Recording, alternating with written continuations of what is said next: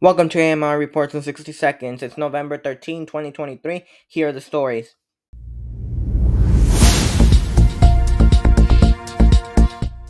Nikki Haley fires back at Ramaswamy after Ramaswamy went after Nikki's daughter.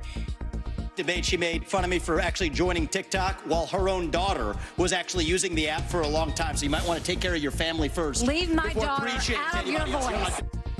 Truth. You're just the easy scum. After Wednesday's night debate, Haley talked about the experience, and here's what she said. Look, I'm a mom. I'm a mom. So the second that you go and you start saying something about my 25 year old daughter, I'm going to get my back up. But this is, it's not even about the personal part. There are serious differences that I have with it. And FBI agents this week seized the phones and iPads of New York Mayor Eric Adams amid an ongoing investigation into his campaign fundraising.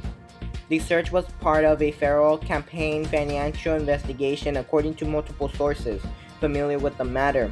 The search prompted the mayor to cancel his plans to meet officials at the White House, instead, returning back to New York.